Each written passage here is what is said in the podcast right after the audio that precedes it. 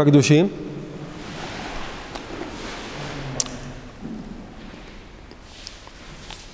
קצת להכין את הלב, את המחשבה, את ההתבוננות, הרי זה חג שלא דורש הרבה מאיתנו, התארגנות. אז אולי צריכים להגיד קצת את המחשבה, את הלב, קצת להכין אותו למה שמגיע. זה סתם כלל, עוד דקה ניכנס פנימה, אבל כלל שבכל זמן ומועד, אם זה מדאורייתא או בין אם זה דרבנון, שזה נקבע בתוך הזמן הזה של העולם הזה. בסופו של דבר הזמן משפיע מעצם, מעצם הזמן, ברגע שמגיע הזמן מסוים, הזמן הזה משפיע. בימים ההם בזמן הזה.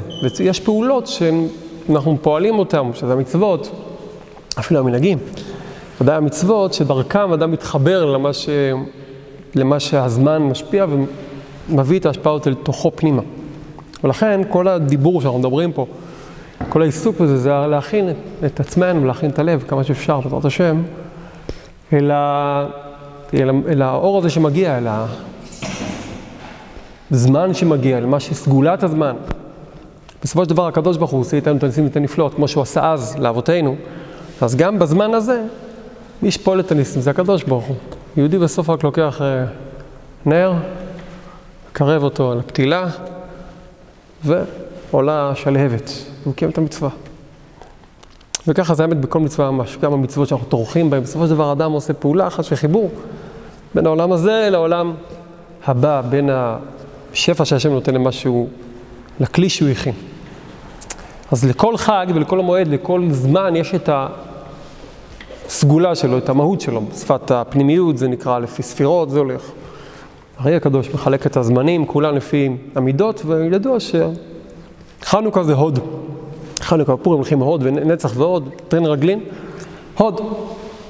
חסרים קצת לדבר על זה, אנחנו גם יודעים שהפשט, כל ימי חנוכה, ימי הודיה, ימים שנתקנו להודיה, זאת אומרת, מחוץ מלבד הנס, הפעולה עצמה של זכר הנס, שעושים את המצווה, שאדם בשקיעת החמה, קצת אחר כך מדליקים את הנרות.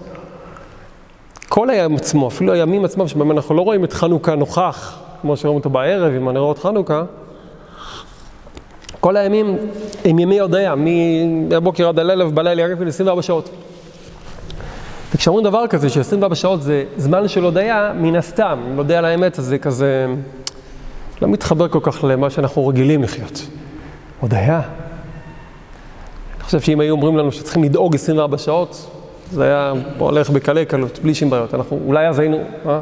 לא היו עושים את זה, אנחנו דואגים איך דואגים. אבל להודות, לחיות, אפשר להגיד תודה, שכוייך, תודה רבה. לחיות חיי הודיה זה דבר שהוא בלתי נתפס, באמת, מופיע גם בליקוד המוהר"ן, אז שמה, יש כמה וכמה עיסוק, גם תורה ב' חלק שני ועוד, ש, שלעתיד לבוא זה זמן של הודיה, היום זה לא השפה. ועם זאת, ימי חנוכה ימי הודיה ודי כימי הודיה, וזה משהו שאנחנו צריכים לחבר אליו. והדבר הזה הוא, הוא, הוא נושא בקרבו את, את השפע של חנוכה, את המהות של חנוכה, ואנחנו תכף נראה מה שאני רוצה בדיבור הזה, בשיעור הזה, לקרב את זה אלינו ולראות עד כמה באמת יש בנו את המקום הזה של הודיה. וזה לא רק, בדרך כלל מדברים על הודיה, זה כמו מין הוראה, חבר'ה צריכים להתחיל להודות, אתם רוצים סגולות, תתחילו להודות. חשוב מאוד, אבל אדם מקבל את זה כהוראה, צריכים להודות. אבל באמת, באמת, אם אנחנו נתבונן נכון, נגלה בעזרת השם את המקום שבו ההודיה נמצאת בנפש, רק שהיא נמצאת במצב צבירה קצת שונה מהודיה, היא נמצאת באיזשהו, באופן אחר. הדרך היחידה לתקן את אותו אופן שזה נמצא אצלנו, זה רק אם אנחנו נשתמש עם זה בהודיה, עם המשמעויות השונות שיש להודיה. טוב, תכף נגיע לזה. קודם כל אנחנו יודעים שחנוכה היא מהודיה, ואנחנו מבינים שלהודות זה משהו, כמו שאמרנו, זה משהו כזה שמתואר אצלנו במה, אוקיי, אפשר להגיד תודה וזהו. לא כל כך יודעים איך עושים את זה. אז בואו נלך קצת אחורה לחנוכה בעצמו, נדבר על זה, ואז נמצא, זה, נמצא איך הדברים נוגעים אלינו. קודם כל בכלל חנוכה, תבונות על חנוכה. אז היה נס, אנחנו יודעים, היה ניסים, היה מלחמות עם היוונים, והקדוש ברוך הוא עשה ניסים, נפלאות במלחמות, והיה את, ה, את הנס המפורסם של, של פח השמן, שאחרי שכבר נכנסו לתוך בית המקדש, מצאו את הכל מחולל, טמא. מצאו פח שמן חתום בחתומה של כהן גדול, ואז זה הדליקו ונדלקו בשמונה ימים, וזה חזר אנחנו מדליקים את החנוכיה, מודים להשם על הנס הזה ועל כל הניסים הנפלאות של מלחמות. אבל כשנכנסים קצת פנימה, לתוך מהות הדברים, במיוחד מה שהקדמות שיש לנו מתורת הפנימיות, והלאה, צדיקי הדורות, ורבנו הקדוש ודאי שעושה פלאות בעניין הזה. אדם מתחיל להתבונן ומקבל תמונה עמוקה, שגם גורמת לחנוכה להימצא ממש קרוב אלינו. ושם מה שמוסבר זה שהשורשים של חנוכה נמצאים הרחק הרחק במעמקי, בתחילת אה, ימי עולם, ממש, ממש בזמן אבותינו הקדושים. הרי חנוכה כולו חל בתקופה שקורה הנס, שקורה המלחמות, בתקופה של היוונים, זה בתוך תקופת בית שני. שלהי הגלות כבר, זה לא גלות אמנם כזאת, כי זה בית שני, בית מקדש, אבל זה בית שני, זה לא בית ראשון. וכמו שהרמב"ם כבר אומר, שקצת, קרוב ל-200 שנה אחרי הנס של חנוכה, המצב שוב פעם חוזר מתאפס, ויוצאים לגלות, שהגלות הזאת, אנחנו נמצאים בה עד היום, עד ימינו אנו. כמה שנים אחרי החשמונאים? בערך כמעט 200 שנה. 200 שנה. כמעט 200 שנה. אבל הרבה לפני כן כבר הכל התקלקל, כבר מלכות החשמונאים כבר נהרסה, קרסה פנימה לתוך עצמה. היה מלחמות ביניהם כבר, ולאט לאט זה הלך ודח.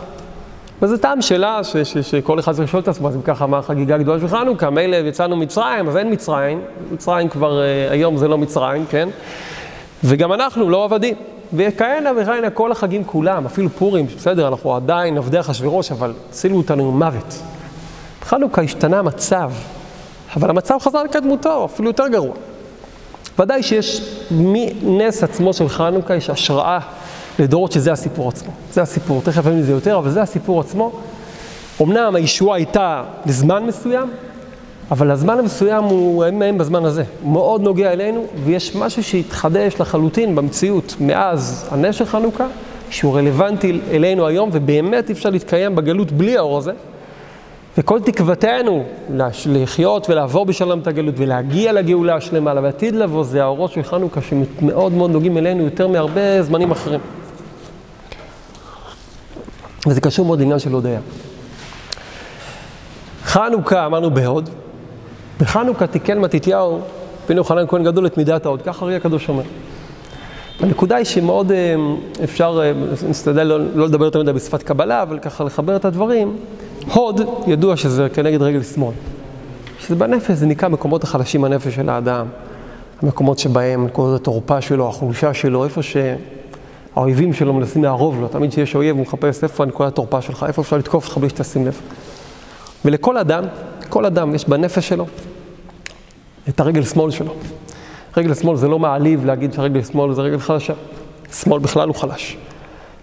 כי חייב להיות שבאדם, כמו שיש לו נקודות חוזקה, יש לו כוח, יש לו נצח, שזה רגל ימין, שזה היכולת לנצח, לעשות צעד, להתקדם, יש עוד. אבל השאלה הראשונה שאדם שתמיד שואל, שהוא שם לב שיש בו איזה חולשה, זה למה יש את החולשה הזאת? אם אני אשם בזה, הבנתי, אוקיי, אני אשם, עשיתי, יש לי כל מיני בעיות. אבל למה מלכתחילה בכלל יש בי נקודת חולשה? למה יש רגל שמאל? למה שלא יש שני רגל, רגל ימין? ימין ימין וימין. שני... יש אנשים שיש להם בעיה שיש שתי זוג ידיים שמאליות, אבל יש כאלה להם בעיה שיש להם זוג ידיים ימניות, זה גם סוג של בעיה. לא רוצה להיכנס לנושא בפני עצמו, אבל רק נזכיר, נגיד בקשר לזה, משהו שיסבר את האוזן. אדם שיש לו שני, שתי ידיים ימניות כביכול, הוא באותה בעיה של אותו אחד עם ידיים שמאליות. כי אדם שיש לו זוג ידיים שמאליות לא יכול לעשות כלום, כי כל דבר נופל לו מהידיים. אבל גם אדם עם זוג ידיים, ידיים זוג ידיים ימניות, גם לא יכול לעשות כלום. כי אתה לא יכול אף פעם לעשות משהו שלם לבד, אין דבר כזה. כל, תמיד יש יכולת שהיא מחוץ אליך. והיד שמאפשרת שיתוף פעולה זה יד שמאל. אם יש לך רק יד ימין, אתה לא צריך לשתף פעולה עם אף אחד, אתה עושה הכל לבד, אבל אתה לא יכול לעשות הכל לבד. אדם, מלבד מה שהוא יכול לעשות, תמיד יש מה שהוא לא יכול. אחרת, אתה תהיה, חוץ מזה שאי אפשר, אתה גם תהיה האדם הכי אומלל בעולם, מנותק, מבודד. אתה גם לא יכול להשפיע על אחרים בלי להיות גם חלש. אם אתה רק חזק, אתה מאיים, על אחרים כן, אבל אתה לא יכול להשפיע, ויש אנשים חזקים, והם לא מבינים למה הם כל כך סובלים, הם מבודדים, כי הם לא יודעים, אין להם את ה... הם לא יודעים לה, להחזיק, להשתמש עם החולשה שלהם בצורה נכונה. אתה גם לא יכול לקבל מאף אחד, והכי גרוע, שזה נוגע ישירות לסיפור, לנקודת ההודעה, כמו שנראה בהמשך, זה שרוב החוויות של העושר, של השפע שיש לאדם, הוא מחמיץ את זה, מפסיד אותם לא בגלל מה שאין לו, אלא בגלל מה שיש לו והוא לא מסוגל להכיר בזה. טוב, נרחיב בזה עוד מעט, אבל להכיר בזה, להכיר. למה? קודם כל בגלל שהכל מגיע לי, כידוע, וגם בגלל שהכל טבעי, מובן מאליו, מה הפירוש? נדבר על זה עוד מעט. העוד, כידוע, הייתה, ההיפוך אותיות של הוד זה דבה. כל היום דבה. זאת אומרת שצד רגל שמאל, כשמשהו נחלש שם, זה הופך להיות חלילה דווי. כי זה בדיוק ההפך מהוד, הוד, הוד והדר, אבל ההפך מזה, זה, זה, יש לזה סכנה להפוך לדבר. כתוב שבית המקדש נחרב, מה שגרם לחורבן בית המקדש זה מידת ההוד. על זה נאמר שהודי הפך למשחית, זה בית המקדש. שההוד הפך למשחית. כלומר, ההשחתה מנקודת ההוד, מנקודת חולשה של האדם. איפה זה התחיל? הרבה הרבה לפני בית המקדש אפילו. כמו שהארי הקדוש מגלה לנו, זה שהיה את יעקב אבינו, סבא שלנו, שכל נשמות ישראל היו כלולים בו, כל הסיפור של עם ישראל היה כלול בו, והוא הולך, עוזב את בית לבן, עכשיו מה שקראנו לזה בתורה.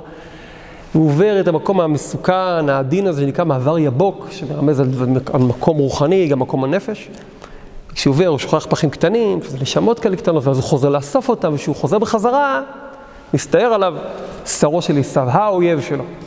ולוחם איתו ויאבק איש עמו, עד עלות השחר. כשהוא רואה שהוא לא יכול לנצח אותו, ויגע בכף ירחו. אז טוב, יש דיון, כי רגל שמאל, רגל ימין, בכל אופן אנחנו נדבר כרגע על רגל שמאל. ומאז לא יוכלו בני ישראל להגיד הנשה, נזהרים מאוד מגיד הנשה, נשה, נשייה, חולשה, למה? לפי הפנימיות של זה, ההסבר הוא שהמהלך שעשו מבין, יעקב כל כולו קדושה, תעצומות של קדושה. אדם שהתמודד כל כך הרבה שנים לבן, היה עם עשיו באותו בית הרבה שנים והצליח לקחת לו את הבכורה, את הברכה, זה לא סיפור כזה קל. ובגוף הקדוש של יעקב הוא לא יכול לגעת, לא יכול לא. אז מה הוא חיפש? כמובן, חי... חייב להיות שם נקודת תורפה, זה כלל ידוע, כל אדם יש לו את הנקודת תורפה שלו. זה לא שהוא לא בסדר משהו, יש לו את נקודת החולשה. אצל יעקב הקדוש, בגוף שלנו יש לו נקודת תורפה.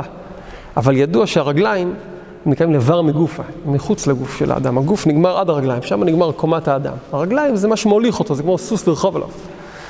יש לזה הרבה היבטים, המעשים של האדם, זה מחוץ, כל מה שאתה מוציא החוצה ממך זה הרגלים.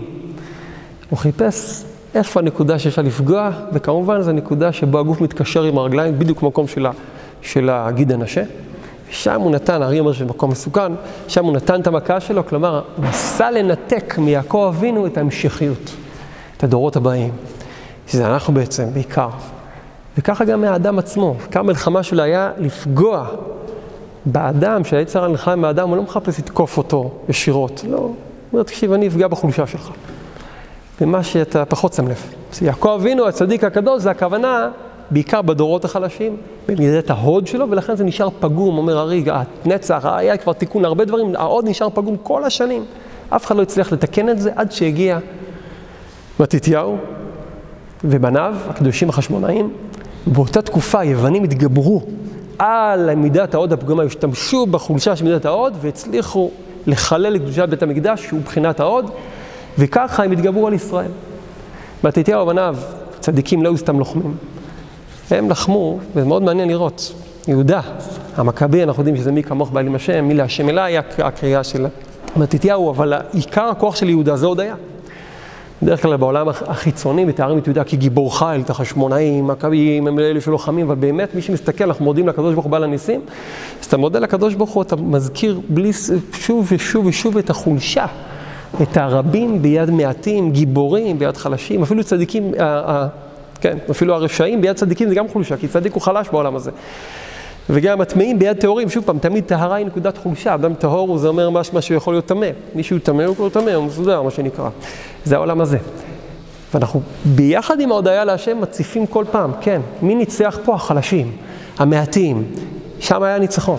כלומר, כשאתה מחפש מה היה הנקודה של כוחם, הנקודה שאיתה פעלו החשמונאים, הצדיקים, המלחמות שלהם, זה לא היה בגבורה שלהם, הם, הם זכו לגבורה, זה הקדוש ברוך הוא הושיע אותם. הם פעלו דווקא מתוך החולשה שלהם, אנחנו צריכים להבין את זה, ודווקא משם הם פעלו.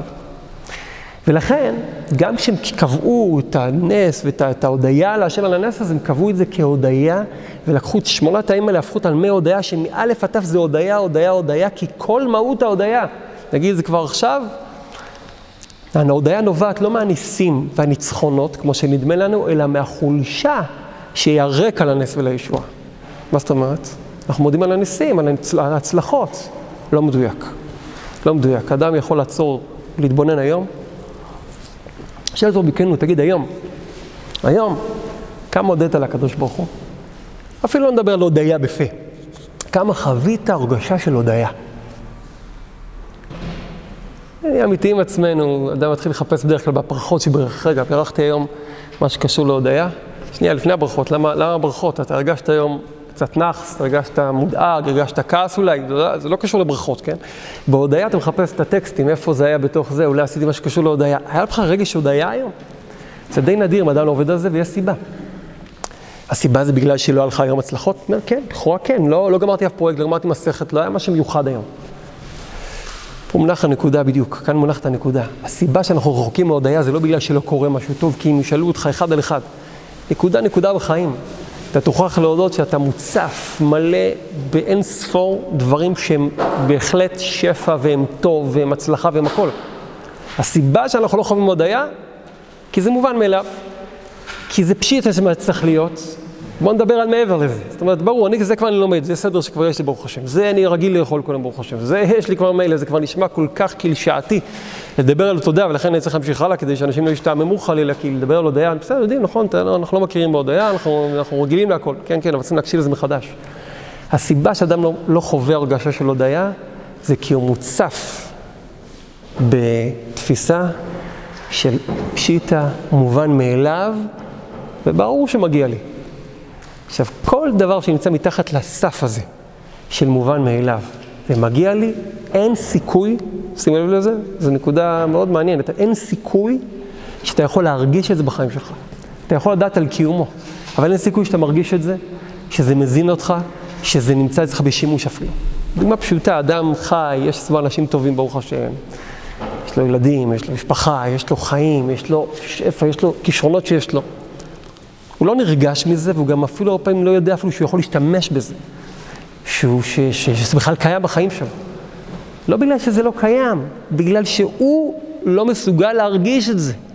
זה מובן מאליו. זאת אומרת, כשאתה מתרגש ממשהו ומרגיש רגש של הודיה, ברור שזה מופיע על רקע שלא מובן מאליו.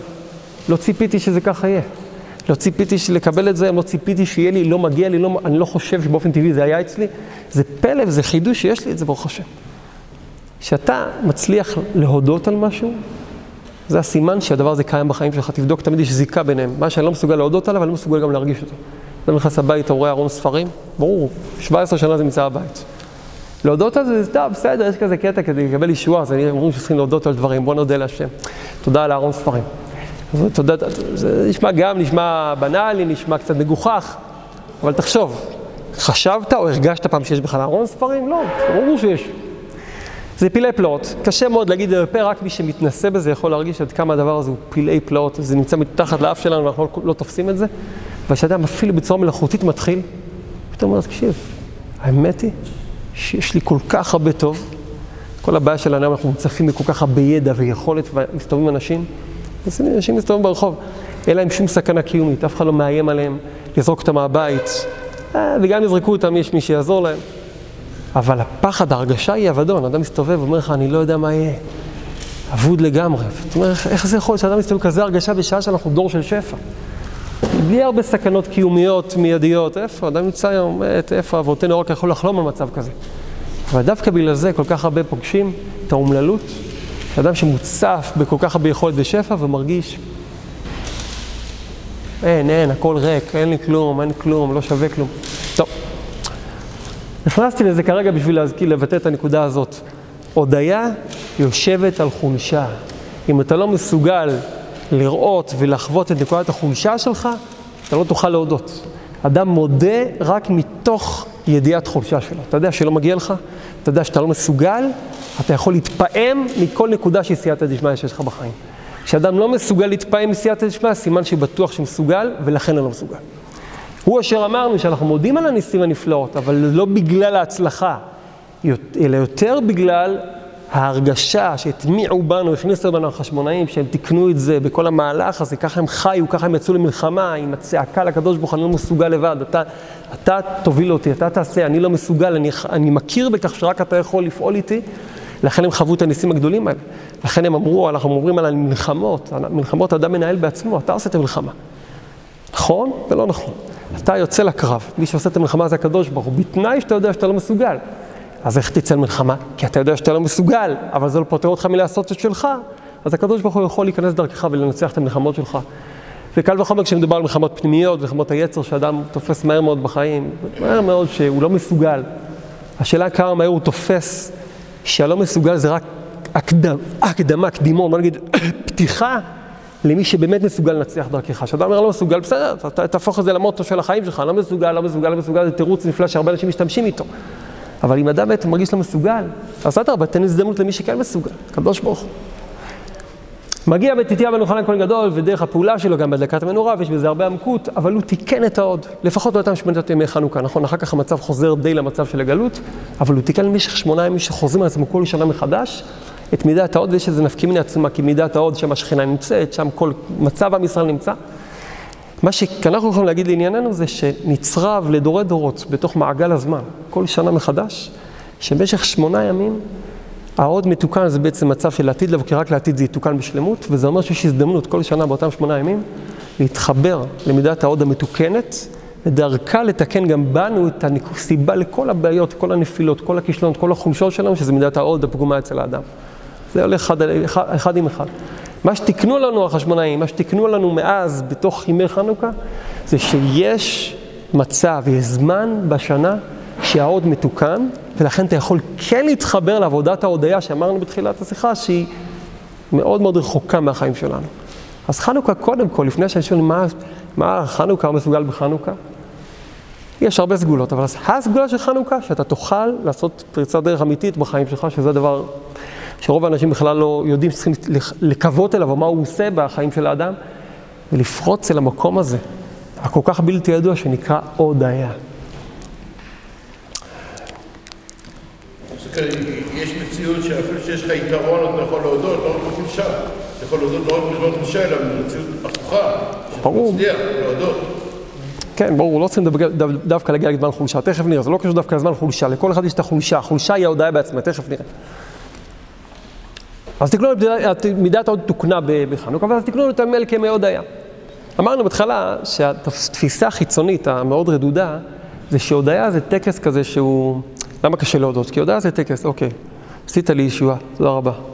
אשלח לך פרחים, אני אשלח לך מכתב ברכה. שנה הבאה אני גם אגיד את זה. אבל כמה אפשר? כאילו, עוד פעם, ועוד פעם, ועוד פעם. יש כאלה שומעים שלעתיד לבוא כתוב שלא יהיו תפילות וקורבנות חוץ מתודה, רק חנוכה ופורים שזה מאוד היה, וגם לא יהיה שום בעיות להתפלל עליהם. אז מה נעשה? רק להודות ולהלל. להודות ולהלל. מישהו, מישהו הולך להשתגע פה, רק להודות ולהלל, רק להבין עד כמה אנחנו מותקים מהעולם שנקרא הודיה, שהוא בעצם הרפואה שלנו לגלות היום. כשאדם מתמודד, רגע, שנייה. רבי יעקב, רגע, שנייה. אחר כך תגיד מה שאתה רוצה להגיד. אחר תגיד את זה במחשבה. הודיה, חנוכה ימי הודיה. טוב. אנחנו רוצים להתחבר לזה. אז הבנו כבר שהמלחמות היו דרך העניין הזה של הודיה וכולי וכולי. רוצים לקרב את זה קצת יותר, אלינו פנימה. ואמרנו כבר שמה שחוסם אותנו מהודיה זה דווקא שאדם רואה את הכל מובן מאליו. והסיבה שהוא רואה את הכל מובן מאליו, הרבה פעמים קשורה לזה שאנחנו לא מסוגלים. לא הרבה בגלל חינוך שקיבלנו, בגלל מציאות שמקיפה אותנו, לא מסוגלים באמת להודות בחולשה, להכיר בחולשה. זה מאוד מאיים.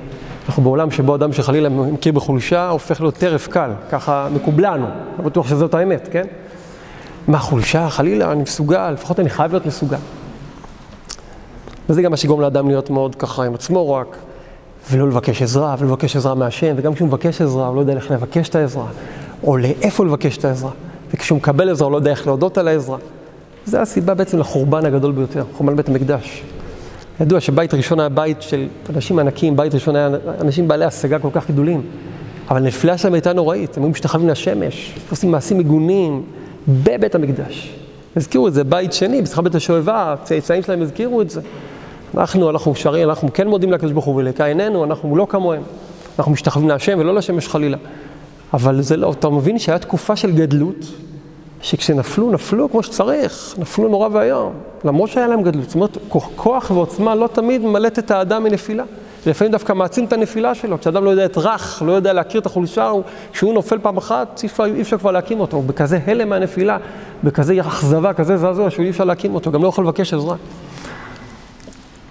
דווקא החולשות שהיו לעם ישראל, כשלקחו אותם נכון, הם דווקא הרימו אותם. גם הגיבורים הגדולים של עם ישראל, נדבר דוד המלך שהוא המלך של עם ישראל הנצחי, הוא היה מי שמסוגל שוב ושוב להגיד לקדוש ברוך הוא, חטאתי נגדי תמיד, לא בתוך אומללות, הפוך, הכיר את החולשה שלו, הכיר את זה שלא מסוגל, והוא זה שהצליח, מה שאפילו שלמה הבן שלו, שהיה המלך בכיפה, אבל לא המלך הנצחי. וגם שאול שהיה בן שנה מלכו, שהיה נקי מכל חטא, גם לא נצחי. דוד המלך, כיסו נגדי תמיד, הוא כשמש. למרות שדוד המלך מוכר לנו כמי שלא בנה את בית המקדש, רק חיפש אותו, כמי שמאחר עלות הביאו, הביאו אותו מאחורי המניקות, מאחורי, משם זרקו אותו שם שיראה את הצאן, שילך שם רחוק, למדבר, ליער. דווקא הוא זה שנשאר נצחי, מלווה אותנו עד היום. ויש פה אמירה מאוד חשובה עלינו. היא אומרת שאותו המקום שבו אנחנו, הוא הנקודת חולשה והסכנה שלנו, שם ורק שם נמצאת התקווה שלנו, משם אפשר להצמיח את התקווה. נקודת תורפה בנו זה נקודת חולשה, זה המקום היחיד שאתה יכול באמת להרגיש תלוי בהשם, וזה המקום היחיד שאתה יכול ממנו להביא את כוח ההודיה. הסיבה שההוד הופך למשחית, הופך לדבר, זה כי לא משתמשים עם ההוד בצורה המתוקנת שלו, ולכן הוא הופך לדבר. כלומר, אמרנו בהתחלה, שבכל אחד בנפש יש את המקום של ההודיה, אבל אנחנו לא מכירים את זה כהודיה. זה נמצא אצלנו כחולשה. אדם לא מודה, כי הוא מפחד להודות בכך שהוא צריך מישהו. יש לזה הרבה מאוד דוגמאות שבטוח כולם מכירים פה, הרבה דוגמאות מאנשים, כל אחד גם עצמו יכול להכיר. לא, לא, אני די, די הסתדרתי, פשוט הוא רצה לעזור לי, רציתי לתת לו הרגשה טובה, ידעתי לו שיעזור לי, כן, שיעזור לי. זה צריך לתת למקום לעוד אנשים. זה יש כאלה שזה קיצוני מאוד אצלם, אנשים שהם בטוחים שהכל יכולים לבד, אבל אדם יכול לזהות בעצמו טוב מאוד את המקום הזה. אתה מפחד להיות נצרך. זה יושב בדיוק על אותה נקודה שהזכרנו גם כן, של חוסר יכולת להכיר בטוב שיש לי, כי אתה אומר, הכל מובן מאליו, הכל מגיע לי. למה הכל מגיע לי? מה, שלא מגיע לי? אם, לא, אם אני אבין שלא מגיע לי, אז לא, לא יהיה לי. כן, אם אני אבין שלא מגיע לי, אז לא יהיה לי. מה זאת אומרת, לא מגיע לי? אם מגיע לי, ככה אני יכול לוודא, רואים את זה הרבה במערכות יחסים, אנשים מגיעים למלחמות, למריבות, והרבה זה יושב על זה של, אתה לא יודע להעריך את מה שאני עושה.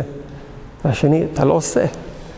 כשאתה בודק בפרטי הדברים, אתה רואה שההוא עושה הרבה. זה פשוט הבן אדם שעושים בשבילו לא מכיר בזה. ולמה לא מכיר בזה? כי הוא בלחץ גדול מאוד. אם אני אכיר במה שעושים בשבילי, אז הוא ירגיש שינוח על זרעי הדפנה, הוא כבר מבין, בסדר, הוא כבר עושה בשבילי די והותר, לכן אנשים לא אומרים תודה רבה, רק אומרים תודה רבה, הם שולחים כזה, תודה רבה, תודה רבה. אבל כשאתה עובד עם מישהו, קשה מאוד להגיד, זה יופי. מה, תגיד לו תודה רבה. הוא ינצל את זה, הוא ילך לישון. המציאות מראה להפך. כשאדם לא יודע להודות, זה גם אף אחד לא עושה בשבילו, ויותר מזה, אז באמת אין לו. הוא מוקף באטימות, אף אחד לא עושה בשבילו, רק הוא צריך לעבוד לבד, וכלום לא קורה, שום דבר טוב לא קורה בחיים שלו. דווקא הדבר שאנחנו מפחדים ממנו, להכיר שעושים בשבילנו הרבה מאוד, שאני מוצף בעשיות, במחוות שלא מגיעות לי בכלל. אני מקבל בלי סוף דברים שבחינם לא מגיע לי, זה מה שעושה אותך עשיר. לא סתם מבחינה רק מוסרית, זאת אומרת, אדם תופס שההודיה זה בשביל השני, לא בשביל השני, בשבילך. אתה עני אם אתה לא מסוגל להודות. כשאדם לא מסוגל להודות, ההוד שלו הופך לנקודת תורפה מסוכנת מאוד. שם מגיעים את הנפילות הגדולות. אתה לא מסוגל להודות, אתה מתחיל לאבד קשר עם ההוד רגל שמאל שלך, הופכת להיות איום. הדברים עמוקים, אני מנסה ככה לגעת בהם רק בקצת. כל הנפילות של האדם, מישהו מנצל, מישהו יושב ועורב ומנצל אותך במקום שאתה לא מסוגל. ככה זה, האדם לא נופל בנקודת החוזקה בדרך כלל. האדם נופל איפה שהוא חלש.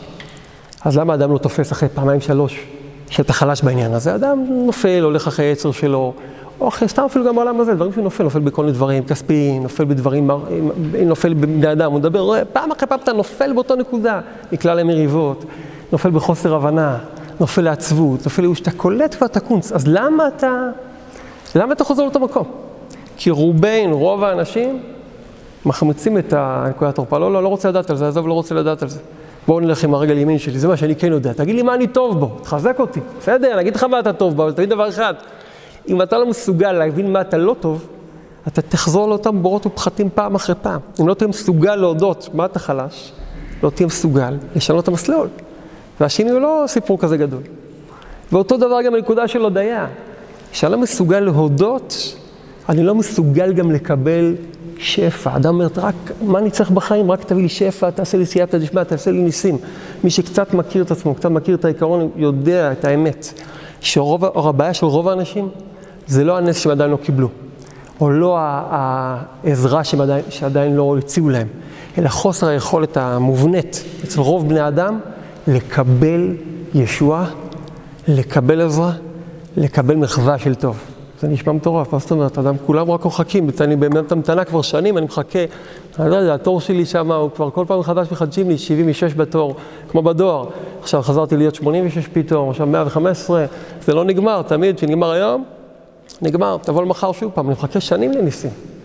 יכול להיות, אבל יכול, אם תסתכל טוב, תראה שאתה לא באמת, לא בטוח שאתה מסוגל לקבל ניסים. אה, מה זאת אומרת לא מקבל ניסים? רק תביא לי ניסים. אתה מסוגל לקבל ניסים? טוב, אוקיי, אתה מסוגל לקבל ניסים, את הניסים שקיבלת, שהגיעו היום, קיבלת אותם? היית מסוגל לקבל אותם? לקבל נס זה להגיד, כן, זה היה נס, כן, זה הדבר הזה היה טוב, אני מקבל את זה. אנחנו מפחדים.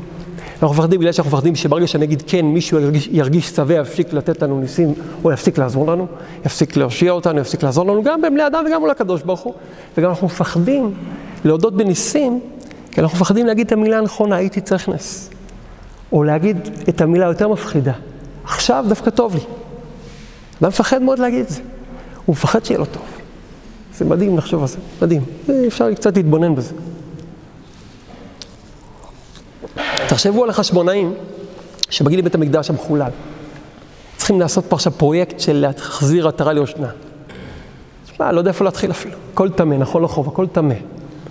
אה, מצאנו פח שמן טהור. יפה. קריצת עין של השגחה פרטית. מה אנחנו הולכים לעשות? אחרי החגיגה של הרגע הראשון של הגילוי. בתור, לשים במוזיאון זה נפלא, זה חתום וחתום של כהן גדול, תשמע, זה תגלית היסטורית, אבל מה עושים עם זה? תדליק יום אחד, שמונה ימים לוקח להכין שמן חדש, טהור. מה נעשה בשבע ימים שישארו? שאלה.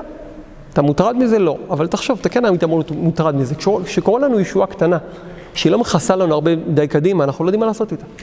אנחנו לא מבינים איך אפשר לחגוג את זה, תגיד לי, מה? נתת לי טרמפ עד היציאה מהעיר, מה אני אעשה שם? מה אני אעשה? אה, יבוא אוטובוס, בסדר, זה כבר טבע, זה כבר לא נס. מה, הישועה? תסביר לי מה, מה, מה הסיפור הזה, וזה קורה לנו המון. אדם, משהו יסתדר לו, אבל לא יודע, הקדוש ברוך הוא לא יגיש לו תוכניה איך הוא הולך לעזור לו עד לנקודה ששמים את הדגל של הישועה. זה בסדר, תודה רבה על הנס הזה, אבל תשמע, לא, אני לא יכול לחגוג את זה, אני לא יכול להודות על זה, אני אחכה, אני, אני מחכה. אני בטוח שיבוא יום שאני אוכל להודות לך, ריבונו של עולם. אבל היום, אתה יודע, אנחנו בדרך אל הישועה, בואו נחכה, נראה שיהיה ישועה. זה הגישה שלנו. אדם מפחד להגיד תודה, כאילו הוא מפחד לסגור את הישועה, הוא יגיד, תגיד תודה, זה כבר סוף הסוג, תודה זה כמו להגיד אמן, כבר זה כבר, סגרנו, זה כבר מסיבת סיום, זה כבר נשאר, נגמר, סוגרים את הדלת, נגמר, אמרת תודה.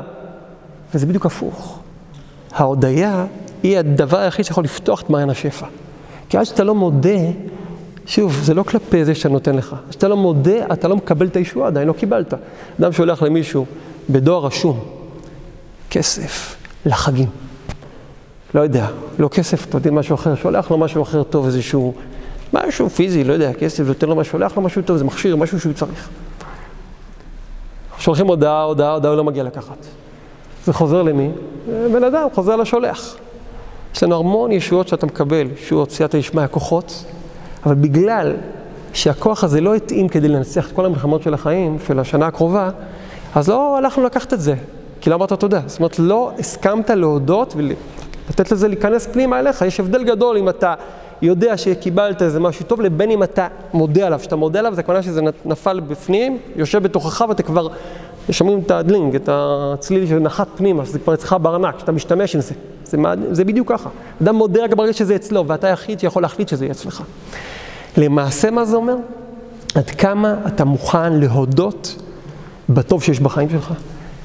ביהדות שיש בחיים שלך, בעבודת השם שאתה זוכה לעשות, באור שאתה מקבל בחיים. וזה לא כזה פשוט. זה לא כזה פשוט שאנחנו עושים את זה. מי שיתבונן נראה שזה לא בדיוק ככה. וזה בדיוק מה שאנחנו כן עושים בחנוכה, בהדלקת נרות, וכמה שזוכים להרחיב את העבודה כמו שנזכה אם ירצה השם. הדוגמה הפשוטה של הדלקת נרות. אתה לוקח נרות, נר קטן כזה, מתחת לעשר הטפחים. אתה מוריד את היד, והרי הקדוש אומר שמורדת היד זה כוונות, שממשיכים אורות עליונים מהראש עד לרגלין, אבל בפשט הפשוט אתה לוקח אור עליון, מוריד אותו למטה. בסך הכל מדליק נר אחד קטן. וכל הנר הזה זה פרסום נסק כזה גדול, כזה, כזה בלאגן סביב הנר הזה. הנר הזה, הנר של פרסום ניסה. אדרבה, זוכים להוסיף, מוסיף והולך, אז זה יותר טוב, אבל קודם כל נר אחד. והנר הזה הוא נמצא למטה. ואתה ממשיך את היד שלך, מדליק את הנר הקטן. ומה אתה בעצם אומר? אומר, ריבונו של אני כרגע לוקח את האור הזה, ואני רוצה דבר אחד, רק להדפיס אותו במשהו.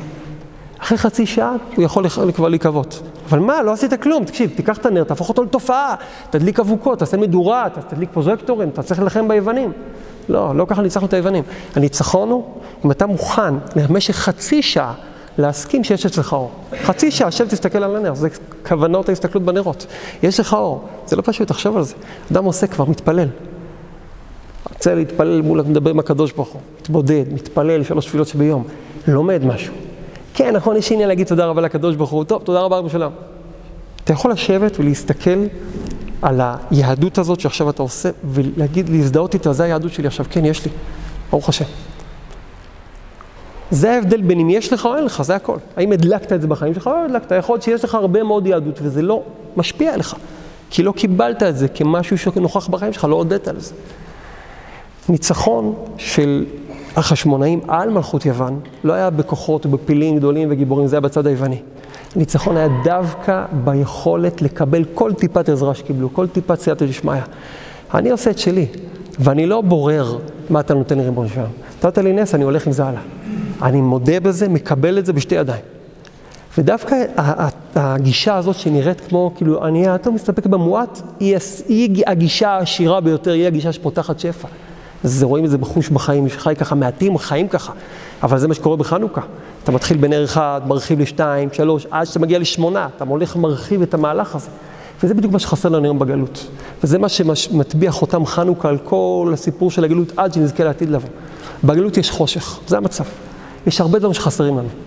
ואי אפשר לפתור את הבעיה של החושך עם אבוקות. אתה לא יכול לשנות את המצב, זה הקדוש ברוך הוא ישנה. אתה יכול לבקש ישועה והכל. אבל יש משהו שאתה כן אתה יכול. אבל השם טוב קורא לזה קרבה נפשי גאלה, שזה עוד כמה ביטויים. והרעיון הוא, יש גם במעמקי החושך של הגלות, תמיד יש נוכחות של גאולה.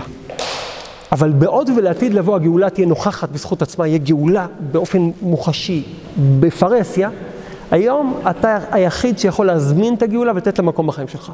היא לא תבוא בלי, שאתה תתן לה אישור ולהגיד, את יכולה להופיע פה הגאולה. וזה נכון לגבי כל אחד מאיתנו. בכל יום יש לאדם הרבה גלות, ויש לו קצת גאולה. אבל צריך רק קצת גאולה. רק קצת גאולה, יותר מזה לא צריך, אתה צריך רק קצת גאולה.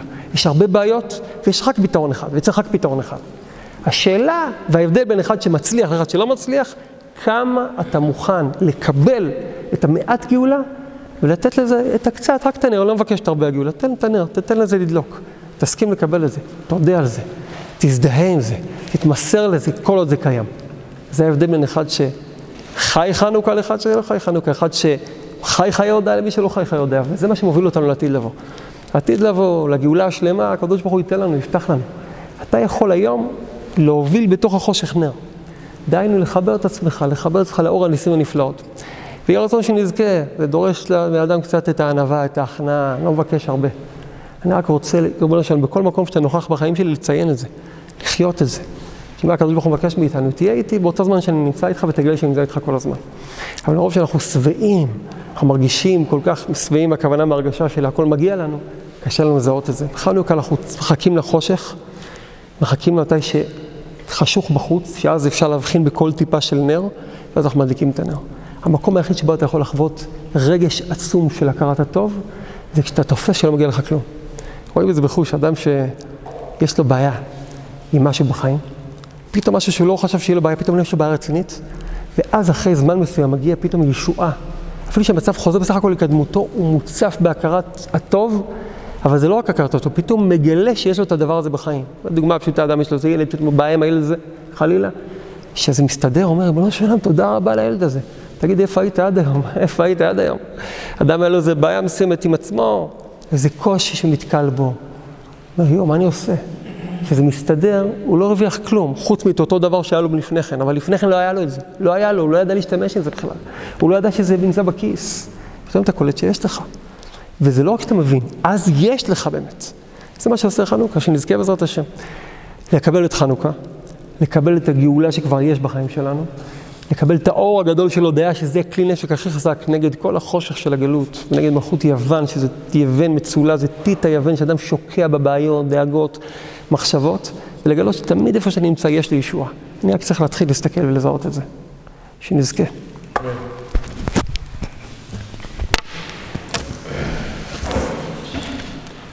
מה יריב? פלל מה, מישהו, יש? אז מישהו...